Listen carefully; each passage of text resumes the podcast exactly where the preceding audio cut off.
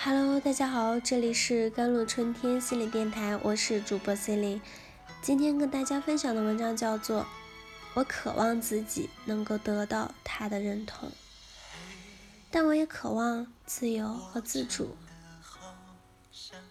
周末去一位朋友家玩，一开门见他眼圈红红，声音嘶哑，刚跟我妈吵了一架，气死我了。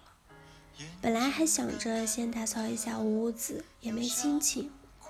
我对他那一地的狼藉，早习惯了选择性无视。他一边在沙发上扒拉出坐的地方，一边跟我吐槽：“我昨天才出差回来，累得要死。想着你们今天过来玩，我找个家政先把屋里收拾一下。可我妈倒好。”一听说我要花钱请人打扫，立马把我骂了一顿，连败家女这种话都说得出来，你说气人不气人？那阿姨人呢？买东西去了。我问他，被我问的一愣，随即才反应过来，哪儿？我妈她在老家呢，她没来。我觉得好笑，问他，人都没来，你们吵什么？你一周的差不？够请一个月的家政了，这点小事你自己不能做主，还用让你妈写个申请意见书？也对啊，拍一拍腿就是习惯了。之前在家住了那么多年，做乖乖女，干什么事都要爸妈许可，看着长大了，离家了，经济独立了，可之前的习惯还是改不了。只要父母不点头。就本能的觉得这事儿不行。有个读者读者跟我讲过这样一件事：他在火车上遇到一个乞讨的老人，就把身上的五块零钱给了对方。就是这样一件小事，他告诉妈妈后，被数落了两个小时。两个人越说越僵，最后还吵了一架。那种人一看就是骗子。这种闹你还上，是不是傻？他郁闷地跟我吐槽说：“我也知道他很有可能是个骗子，可五块钱而已，就是骗子又能怎么样？我从大二开始就做兼职，挣的钱虽然不多，每个月生活费倒也还是绰绰有余。我们家又不是那种特别穷困的家庭，真不知道他较真什么。明明是做了好事。”被他这么一搅，弄得像坏事似的，特别丧。我问他：“那你既然觉得自己是做了件好事，又能承担起即便被骗的最坏的后果，能不能说服你妈，让他认可你？真的有这么重要吗？”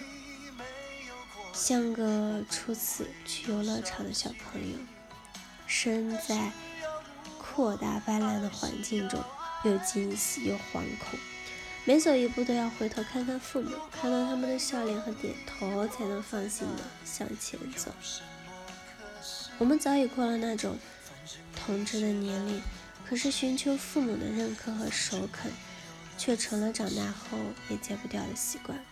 可成长的过程，有的时候正是去体验这些不安全，去尝试，去建立新的可能性。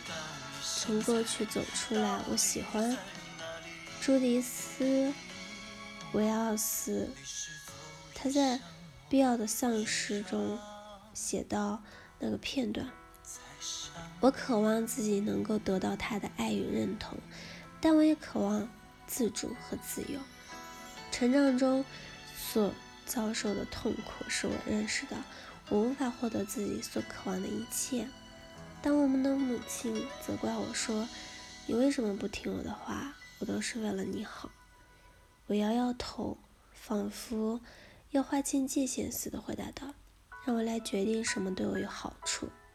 跟父母真正的分手，并不仅仅是搬出家里自己赚钱这么简单，也是摆脱对安全感的依赖，对父母给予的肯定、赞扬、认同的依赖。”感恩且平等，尊重但独立，并没有多难，并不需要太多技巧。最最需要的是你真正的准备好，准备好受伤，准备好受挫，准备好在想要缩回去的时候，拉自己一把。